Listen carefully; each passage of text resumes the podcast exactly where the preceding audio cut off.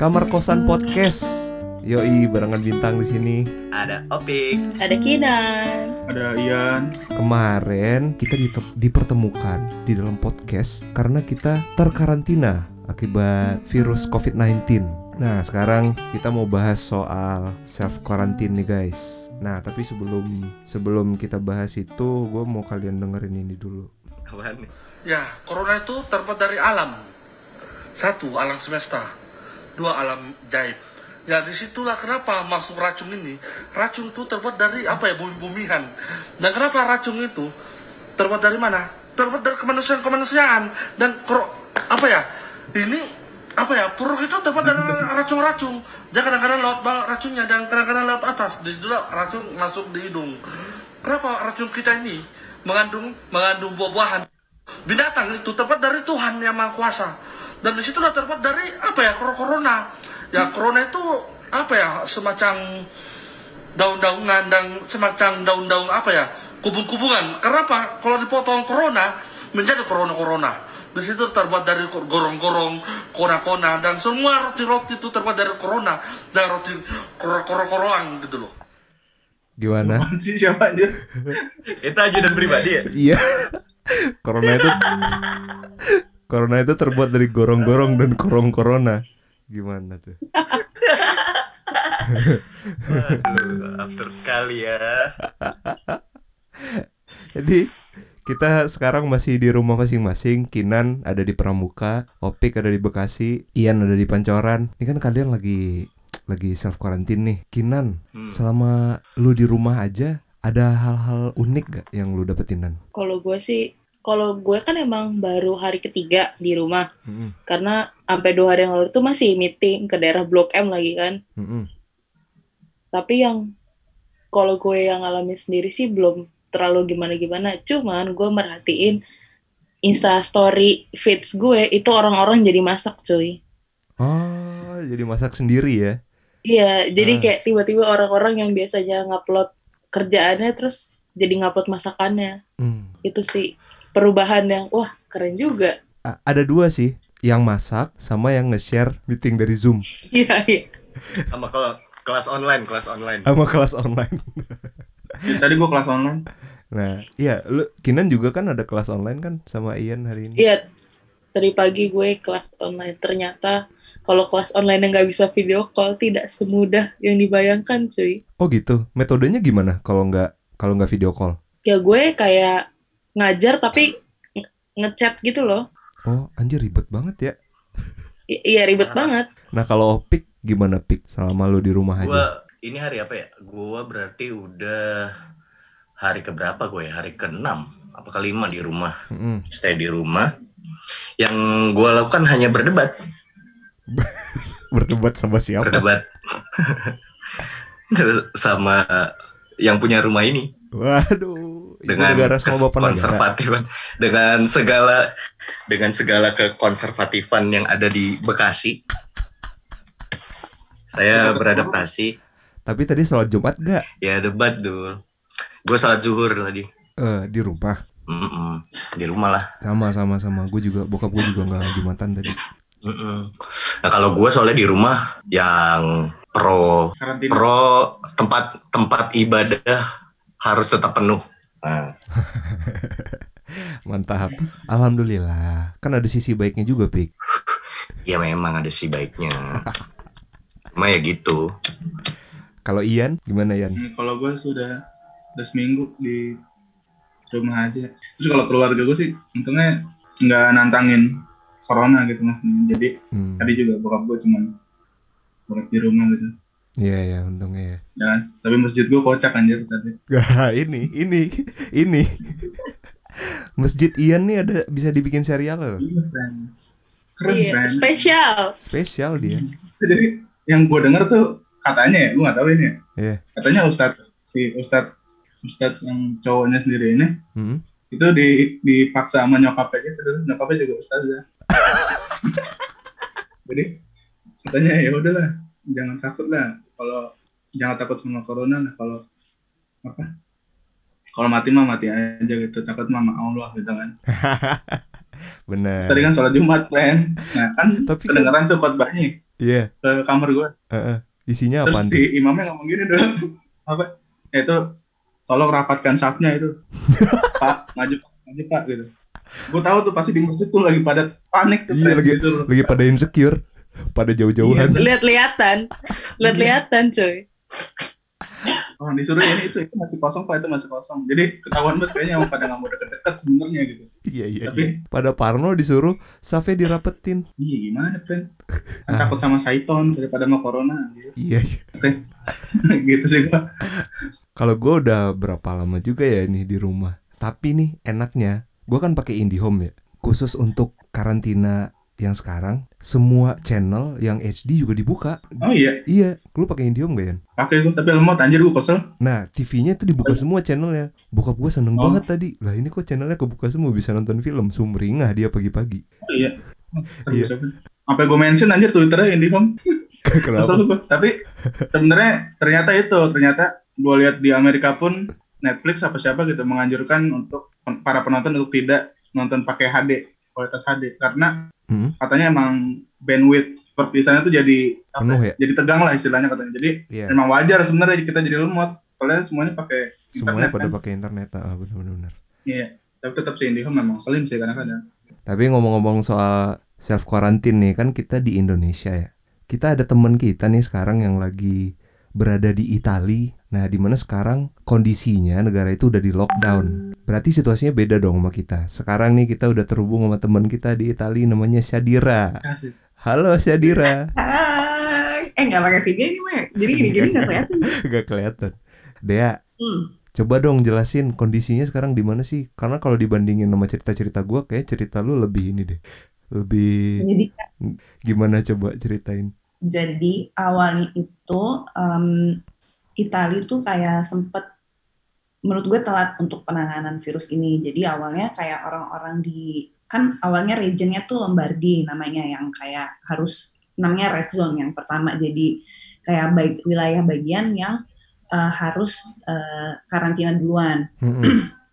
Nah, terus awalnya orang-orang di Milan ini tuh eh, nggak mau berhenti untuk kayak kerja keluar apa segala macam bahkan hashtag orang-orang yang tinggal di Milan tuh eh, apa ya em, eh, Milano non si ferma namanya hashtag Hmm. Milano non si ferma yang artinya Milano nggak akan berhenti gitu Oh gitu. Terus? lama kelamaan eh, jadi tuh masih tanggal 20-an Februari gitulah gue tuh nyampe sini tanggal 27 karena gue niatnya mau banget pakai gue sama bokap gue. Nih. nah eh, makanya gue kayak ya udahlah toh ini juga rumah gue gitu jadi kalau Hmm. misalkan ke sini nggak gitu Iya. akhirnya eh, orang yang terinfeksi per hari tuh ningkatnya gila-gilaan Hmm. bisa sehari itu 500 sampai sekarang tuh akhirnya 2800 terus setelah karantina ini lumayan lah berkurang sehari itu 500 orang tapi Hmm. tetap aja jadinya sehari itu kayak 2300 2000 lah tetap angkanya masih Iya. sampai sekarang gitu. Heeh. akhirnya tanggal 8 Maret itu pemerintahan Itali ngumumin kalau eh, yang bagian-bagian red zone itu harus lockdown tapi yang bagian-bagian lain tuh enggak jadi enggak seluruh Itali awalnya yang di lockdown Mm-mm. Oke. pas tanggal 8 eh, pengumuman itu diadarin, orang-orang yang dari Milan itu banyak yang kabur ke South Italy, yang Italia bagian eh, selatan, Hmm. yang di mana itu tidak terkontaminasi oleh virus. Mm-mm. Jadi heboh banget itu, jadi maksudnya eh, kayak stasiun kereta apa segala macam itu penuh karena emang kebanyakan orang-orang yang di Milan itu rata-rata bukan asli Milan. Jadi Milan tuh kayak Jakarta lah istilahnya. Oh ya. iya banyak Orang-orang tuh komuternya ya. eh, datang ke Jakarta, eh datang ke Milan maksudnya gitu. Iya. Oh gitu. Mereka pada pulang lah semua. Setelah mereka pulang, banyaklah orang yang ternyata punya corona dan akhirnya orang-orang yang di South Italy terkena juga. Aduh. Gitu. Karena heboh, tanggal 9 itu akhirnya langsung keesokan harinya dinyatakan bahwa yang di lockdown itu jadinya seluruh Itali. Gitu. Oh. Sampai eh, terus akhirnya dibilang kalau eh, karantina ini, eh, lockdown ini sampai tanggal 3 April. Oke. tiga Cuma April. Dilihat perkembangannya sekarang katanya mau diperpanjang sampai 15 April. Hmm. Kalau sekolah tuh sekolah universitas gitu udah pada tutup duluan sebelum uh, lockdown ini.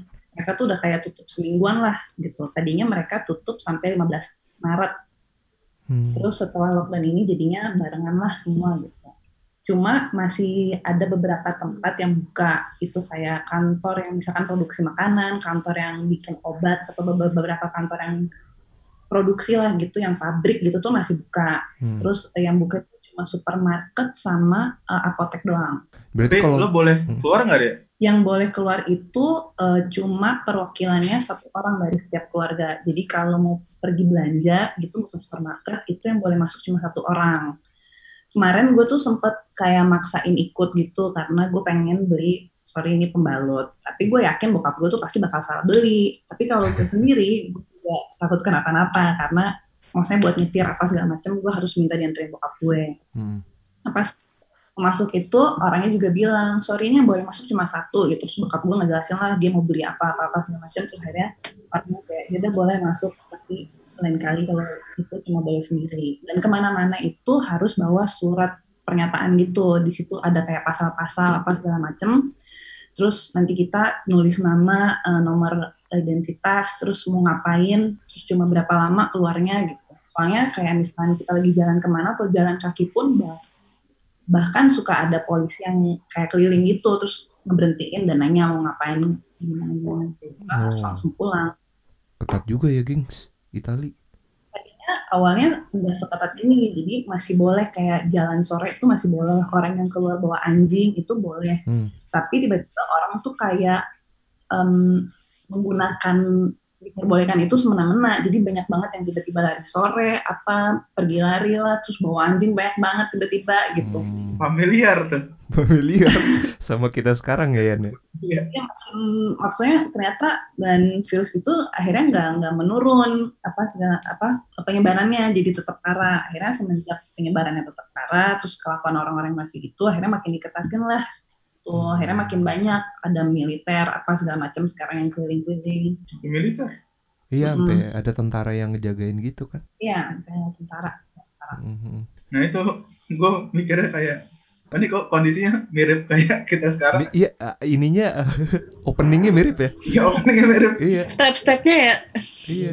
Ya sih kalau maksudnya orang-orang Indonesia langsung aware sama hal ini gitu daripada di sini kayak telat akhirnya sampai akhirnya sekarang jadi eh, nomor dua terinfeksi setelah Cina. Padahal populasi orang di Italia itu maksudnya cuma 60 juta dan Cina tuh kayak 20 kali lipatnya Italia tapi Italia sekecil ini jadi nomor dua di dunia tuh menurut gue kayak gila banget sih gitu. Kalau kalau gue denger ya, gue sih takutnya nih, takutnya Indonesia rakyatnya aware, tapi pemerintahnya. Hmm. yang gue denger tuh kayak sebaliknya nggak sih Yan? Italia tuh rakyatnya nggak peduli, tapi pemerintahnya ketat Iya, gitu. Ih, tapi langsung ini pemerintahnya kayak eh, kan banyak kan yang maksudnya status sosialnya pas B, C gitu, apalagi yang punya toko atau yang kerjanya freelance, mereka kan pasti khawatir. Ya Hmm. maksudnya ekonomi di sini udah pastilah Italia itu udah bisa dinyatakan bangkrut lah menurut gue masalah ekonomi sekarang ini. Cuma Iya. untuk hal-hal listrik, air apa segala macam, pemerintah langsung menghold eh, tagihan listrik untuk beberapa kalangan. Wow. Jadi mereka nggak harus dan untuk tim uh, medis, dokter gitu yang mereka misalkan single parents atau yang uh, dua-duanya kerja dan nggak bisa ngejaga anak, mereka langsung menyediakan babysitter gratis untuk anaknya karena anaknya nggak sekolah kan. Mm-mm. wah gila sih itu. Keren nih. Fasilitasi banget ya. Ke- kebalikan Hmm. banget nih sama kita kayaknya. Iya. Kita dapat alat tes tapi dijual apa ya? Iya. Tingkah laku pemerintahan, pola kebijakan pemerintahannya yang terasa beda banget ya. Maksudnya kan, kenapa menurut gue sekarang rakyatnya tuh susah percaya kalau corona ini bahaya gitu. Karena emang pemerintahnya dari awal cengengesan anjir di Indonesia. Bener-bener yang kayak, Indonesia nggak bisa masuk corona, birokrasinya berbelit-belit, apalah gitu loh. Jadi sekarang ketika ketika ini harus di-treat secara serius, masyarakat tuh udah nggak udah terlanjur nganggap bercanda. Mm, Bener-bener. Iya. Makanya jadi rakyatnya juga kocak anjir. Yang pas diliburin kan ada berita tuh, liburan corona anjir. Pada ngumpul di pantai anjir. Liburan corona. Kocak banget anjir. Iya, iya. Bocah-bocah main warnet. Gua banget dulu. Itu Pak Luhut aja pas ditanyain pas awal-awal, Pak gimana menurut Bapak kawan. virus corona? Corona 2000 lah ya mobil katanya. Gak apa-apa, gak apa-apa. Tapi di sini juga rumah sakit sebenarnya kolaps banget banget banget. Karena eh, penduduknya sebenarnya maksudnya jumlah penduduknya yang cuma segitu ternyata yang terinfeksi itu. Sebanyak itu yang sampai hari ini bisa dinyatakan yang terinfeksi itu ada 40 ribu. Hmm, Oh, buset. anjir gede banget. itu tuh em, tim medis apa suster segala macem tuh kolaps semua sampai akhirnya banyak misalkan kayak di tempat yang banyak banget terinfeksi itu ada misalkan gedung kosong nah itu langsung barak-barak dari militer itu dibawain ke sana dan Hmm. dijadiin kayak dadakan gitu karena saking habis tempatnya terus bang Bisma ya Iya Bang Bismo.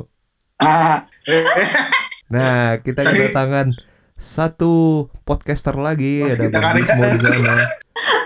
Saya hai dulu dong Bang Bismo sama pendengar kita nih Bang. Halo semua. Wih. Lanjut deh, lanjut. So- eh, soalnya menurut gue eh, situasi ini menyedihkan banget karena banyak banget orang yang meninggalnya pun sampai nggak bisa ditemuin sama keluarganya.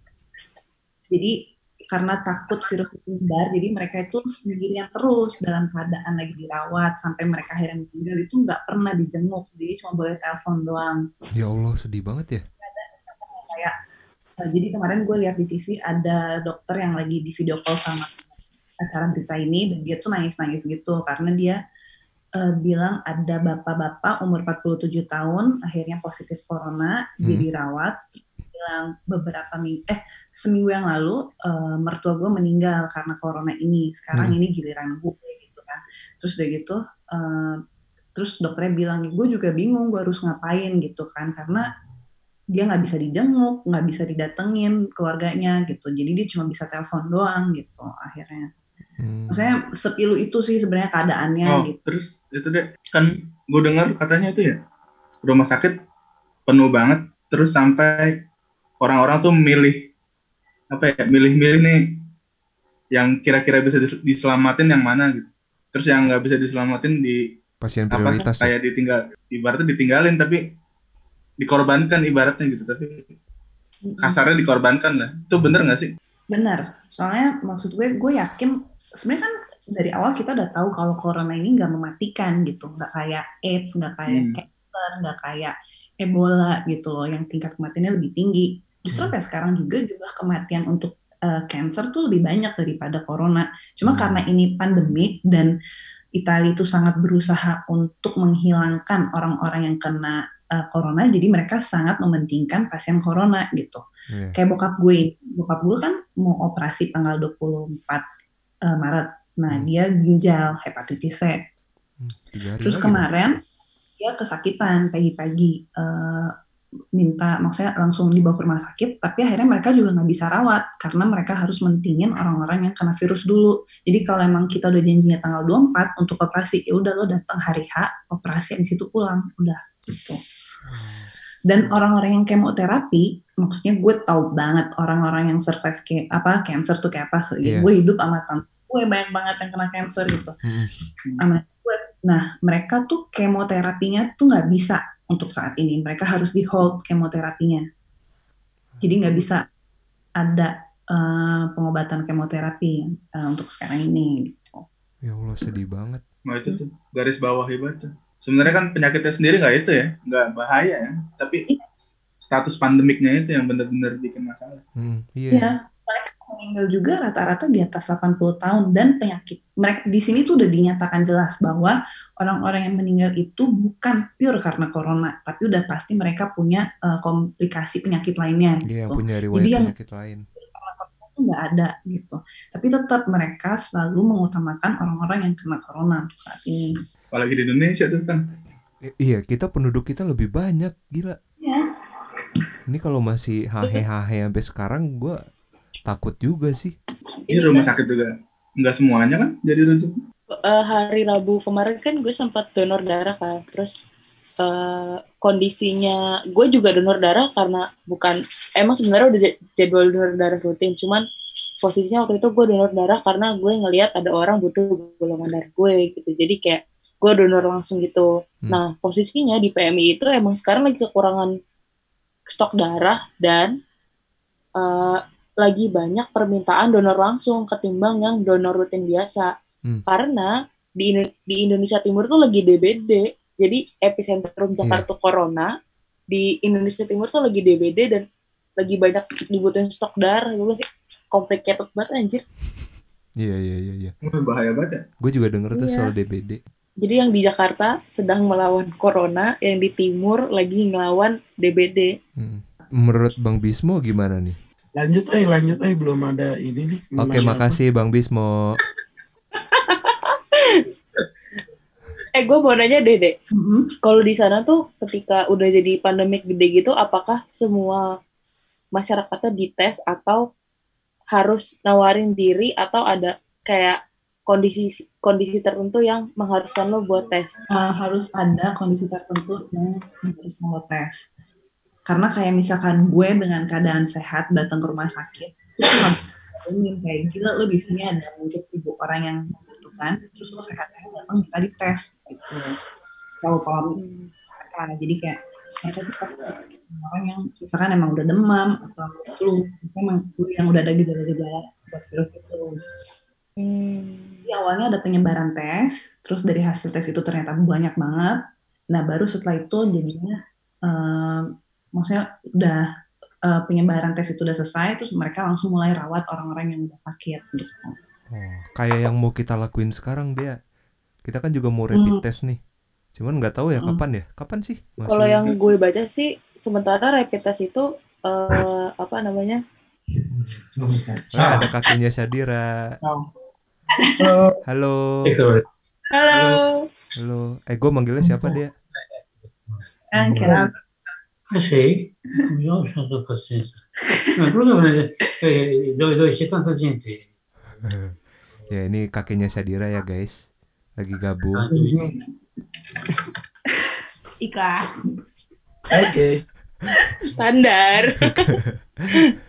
Ada commercial break ya tadi ya. Sampai mana tadi? Yang Ah. gue baca sih katanya rapid test ini eh, diutamain sama daerah yang udah lumayan kena dulu dan kontak tracing dulu. Jadi kemungkinan yang diutamain tuh Jakarta Selatan. Hmm. Dan orang-orang yang kena tuh di kontak tracing dulu, baru dites. Ini gue takutnya habis tes baru ketahuan nih banyak nih. Lu, Ternyata. Yan, lu kan jaksel Pasti, ya? pasti. Apa tuh? Lu kan jaksel. Tesnya kita belajar dulu nggak ya? Ah. Eh, sorry, sorry, sorry. Oke lanjut.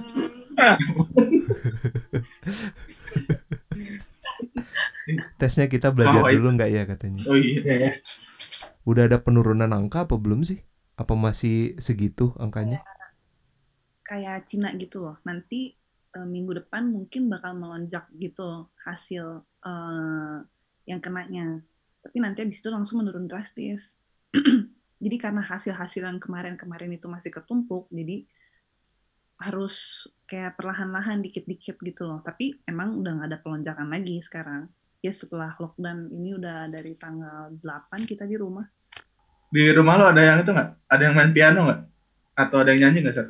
Kalau rumah gue itu daerahnya villa-villa gitu, bukan apartemen. Jadi nggak nggak nempel rumah-rumahnya. Jadi nggak terlalu Jakarta kan mulai su- di su- work from home itu kan Senin ya. Terus tuh pas ini kayak di sosmed tuh ber- bertebaran tuh polusi di Italia berkurang, polusi di Jakarta berkurang, polusi di Cina berkurang gitu. Hmm. Terus sampai ada orang yang kayak nge-tweet mungkin kita adalah virusnya gitu. Nah, pendapat Ah. kalian gimana sama pernyataan-pernyataan kayak gitu? Kita adalah virus yang sebenarnya gitu-gitu loh. Karena Bumi lagi udah berbersih. kebanyakan. Bang Bismo, semadap Bang Bismo. Ah. Semadap ya Bang. Semadaf anjing. Kenapa semada? Nanti virus.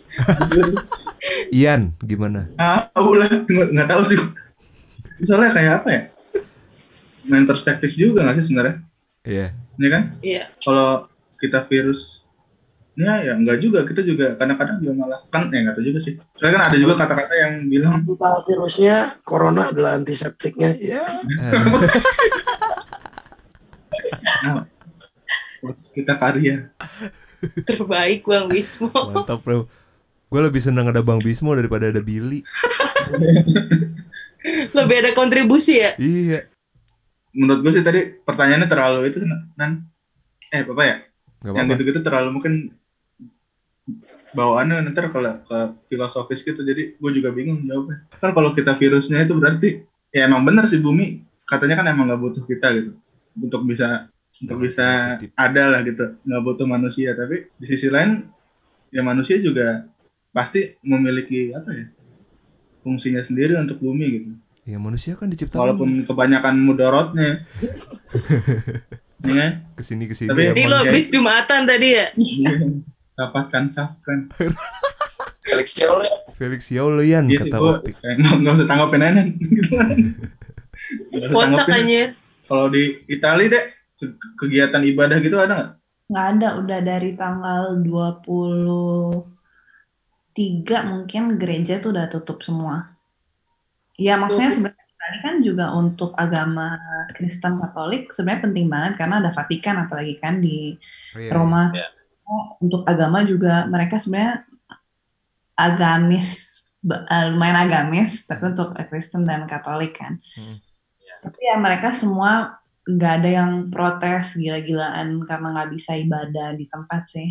Hmm. Kayaknya mereka semua ngerti. Di sini juga nggak ada yang apa belanja apa panic buying gitu nggak ada sama sekali. Jadi supermarket semua juga full. Jadi orang-orangnya juga tetap tenang sih gitu di sini. Hmm. Ya ya udah sekarang mematuhi peraturan aja setelah awalnya mereka bersantai-santai ria. Ya beda orang Itali juga sama kita mah. Iya deh, dia kan pa- kan pagi makan roti deh kalau mereka. Lagi makan roti. Lalu? Kalau kita kalau kalau kita kan makan aja syukur anjing kalau pagi. Tapi ini ada cuplikan eh, ceramah tadi nih yang di Istiqlal. Ini gue coba ini ya. terbuat dari alam. Satu, alam semesta. Dua, alam gaib. Ya di situlah kenapa masuk racun ini. Racun Itu mulu anjing lu tahu. Kepala anjing.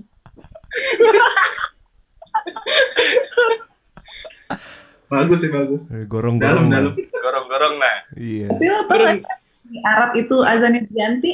Tahu tahu tahu tahu. Iya tahu. kita juga apa si siapa bapaknya Najwa Oh, Udah apa? siap.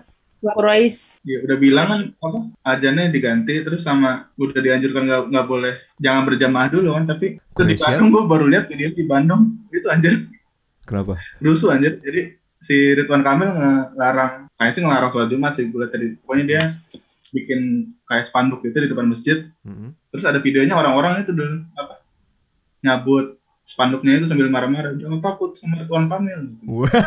nah itu loh maksud gua apa ya udah ada fatwanya aja masih gitu berarti sebenarnya yang mereka mereka apa ya mereka jalanin nih agama apa sih? Iya. Mungkin yang dia mereka jalanin ini yang fatwa imaji.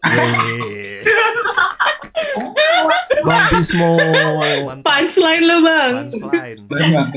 Follow, ya guys di Instagram At Fatwa fatwa. imaji. Dong. Eh, ini kan tadi Anies Baswedan eh, ngepost di Instagram ya. Lu pada lihat nggak yang untuk mencegah penularan COVID-19 seluruh kegiatan peribadatan berjamaah di Jakarta ditiadakan? Hmm. Tahu nggak komen yang paling apa? atas? Eh, gue bacain ya komen teratas ya. Like-nya sampai 872. Wih, gila. Hmm. Berbobot nih. Kalau saya tetap ke masjid, orang Madura nggak takut ke corona, hanya takut sama Allah Subhanahu wa taala. Bawa-bawa Madura. Berbobot sih anjir. Ya, Berbobot terus? sih. Berbobot sih. Aneh. Bacain komen Twitter seru kan ada. Terus ada yang apa Coba lagi? cari. Nih gua baca lagi komennya ya. Kenapa harus dia ditiadakan? Jangan hanya corona, ibadah di masjid ditiadakan itu kesalahan besar. Fikir penyakit asal dari mana? Allah yang ciptakan. Kenapa harus takut ke rumah Allah untuk beribadah? Baca lo gitu banget. Bang. Oh ada yang ada yang nyindir juga, friend. Mall ditutup nggak pak? Yoi. Ayo. Hedon, hedon. Iya. Nah, Lo udah lihat yang firasat belum? firasat yang mana? Tak. Pak? Yang prediksi Oh, Kenapa tuh? Kenapa? tuh? nih ada nih Instagram Wirang Wibawa Mm-mm. dia bilang April mulai terlihat tanda-tanda COVID-19 akan berakhir di negeri ini. Mm-mm. Pertengahan tahun semuanya akan kembali normal. Nanti akan akan ada seorang wanita jenius penemu vaksin untuk virus ini, firasat kata dia gitu. Terus Firasat. Bukannya Next udah ada ya? ya. Emang udah Iya. ada. Itu enggak tapi enggak kayak prediksi kayak dia dia ini loh cenayang kayaknya. Oh gitu. Dia prediksi. Itu postingannya kapan? Firasat dia kayak gitu. Postingannya baru. Postingannya lama sebelum Jakarta lockdown. Nah, Oh, gitu? Terus seorang next slide-nya seorang wanita jenius itu asalnya dari timur. Eksperimen gila yang dilakukannya membawa hasil maksimal. Disebutkan namanya ada huruf A dan I. Kata dia gitu. Hmm. Nah, tunggu dulu. Gue bacain komennya ya. Iya. Nih, Ini. mau lu normal, mau lu paranormal kek, para layang kek. Kalau doa yang bagus kayak gini, gue aminin. Nah, komen komen kedua nih akan ada cowok ganteng balas komen aku firasat oh, gitu. Terus terus. Apa anjir? ada nih yang keren Wongkok Ngono nama IG-nya Heeh. AI sama dengan Abdul Itil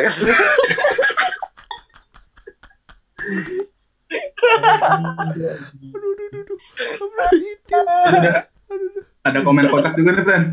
Apa tuh yang sikat? Jadi ini video yang tadi gue bilang Bandung gitu loh, rusuh gitu loh.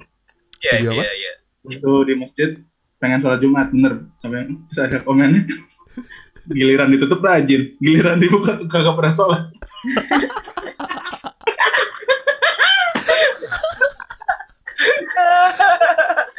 keren keren keren Tapi emang dia pembawa acara gantinya itu anjing. Yang di Antv itu acara. Nanti ya Roy Kiyoshi. apaan Ya ganti Rakiyoshi. Oh iya.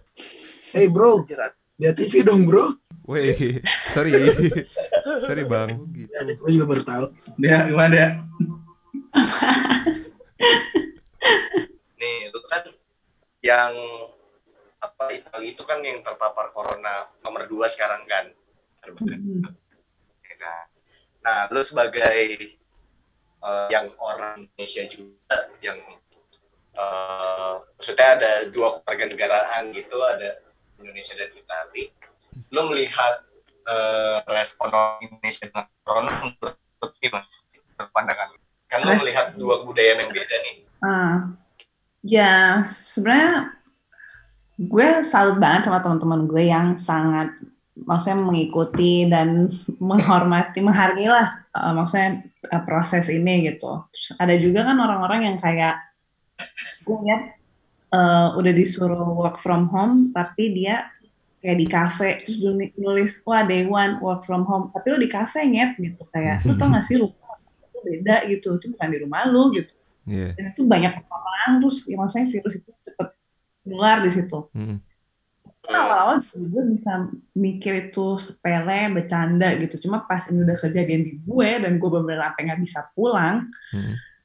itu baru gue kayak anjir, this thing is real gitu loh kayak kan bener kan nggak usah dianggap bercanda gitu.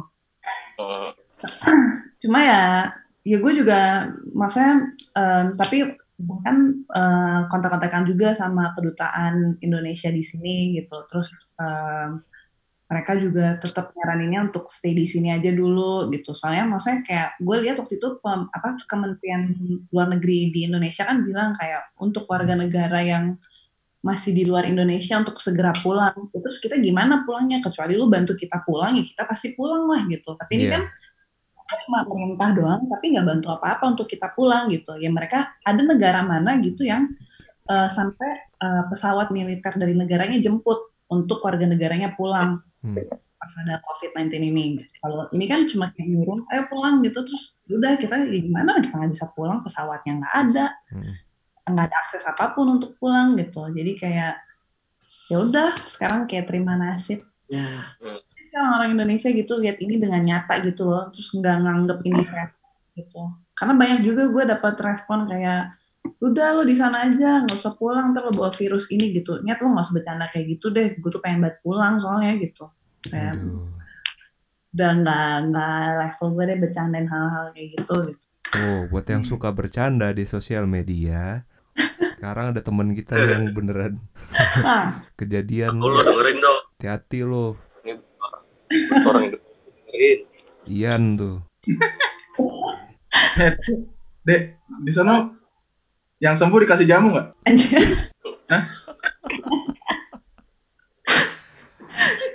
kasih telur sama Indomie sama kacang hijau kalau udah keluar nih Kalau kita mantapnya dikasih jamu. Terus yang yang negatif di dikasih gelar duta corona nggak?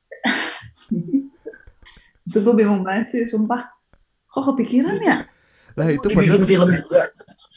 Oh katanya mau dibikin film, Film juga, lagi. Bismo. Iya. Yan lagi ngembangin lah ceritanya. Apa-apa dibikin film kemarin KKN Desa Penari dibikin film. Ini Kagak. corona Ya kan, kan lahan lo kerja juga anjing. Iya sih. Kerjaannya kita kita Kan yang- juga. Yang yang udah sembuh tuh sebenarnya masih ada virusnya kan. Nah itu gua nggak tahu tuh gimana. Cuman imunnya udah bisa menang di atas virusnya aja kan. Ya imunnya udah tahu cara perang lawan virusnya. Nah berarti tapi untuk sementara masih ada virusnya kan. Gue nggak tahu sih. Dikasih jamu ngumpul. Ya, yang katanya yang lagi yang udah ditemukan itu vaksinnya apa obatnya sih? Vaksin. Vaksinnya. Oh, vaksin. Tahu gua Nggak. virus obat nggak ada tang.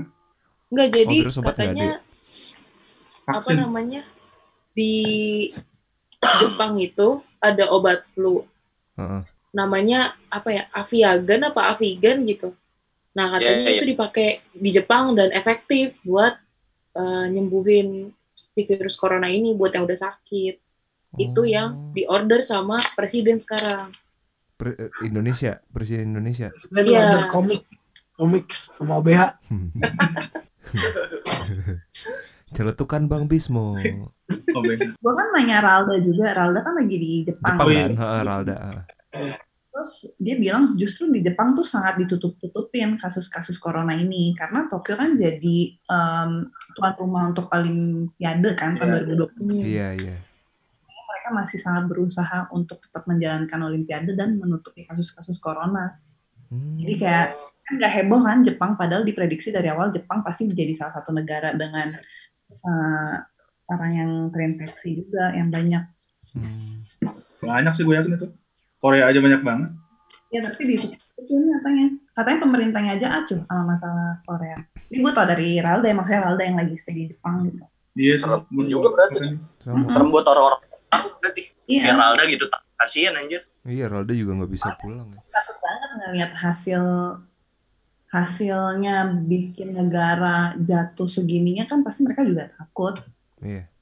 Sekarang buat penutupan dari Bang Bismo dong sebagai sebagai duta corona sebagai dong. duta corona coba Bang Bismo. Teman-teman, sebelum waktu dua minggu datang, semoga kalian tetap sabar. Eh, jaga kesehatan. Amin. Eh, terus self healing, ya, apa pun itulah. Topik, Tuh, self healing, pick jangan lupa minum jamu, bro. Minum jamu yang terpenting ya guys. Iya. Terima kasih buat Syadira ya teman-teman. Syadira, ya. Syadira sehat-sehat ya. Semoga kondisinya membaik. Terima kasih buat kamar kosan holik, sahabat kamar kosan yang udah dengerin kita. Gua bintang pamit. Ya, pamit. Dadah. Kita semua pamit. Bye-bye. pamit Bye-bye. dah. Kamar kosan. bye. Kamar. Iya. Sultan. Biasa. thank you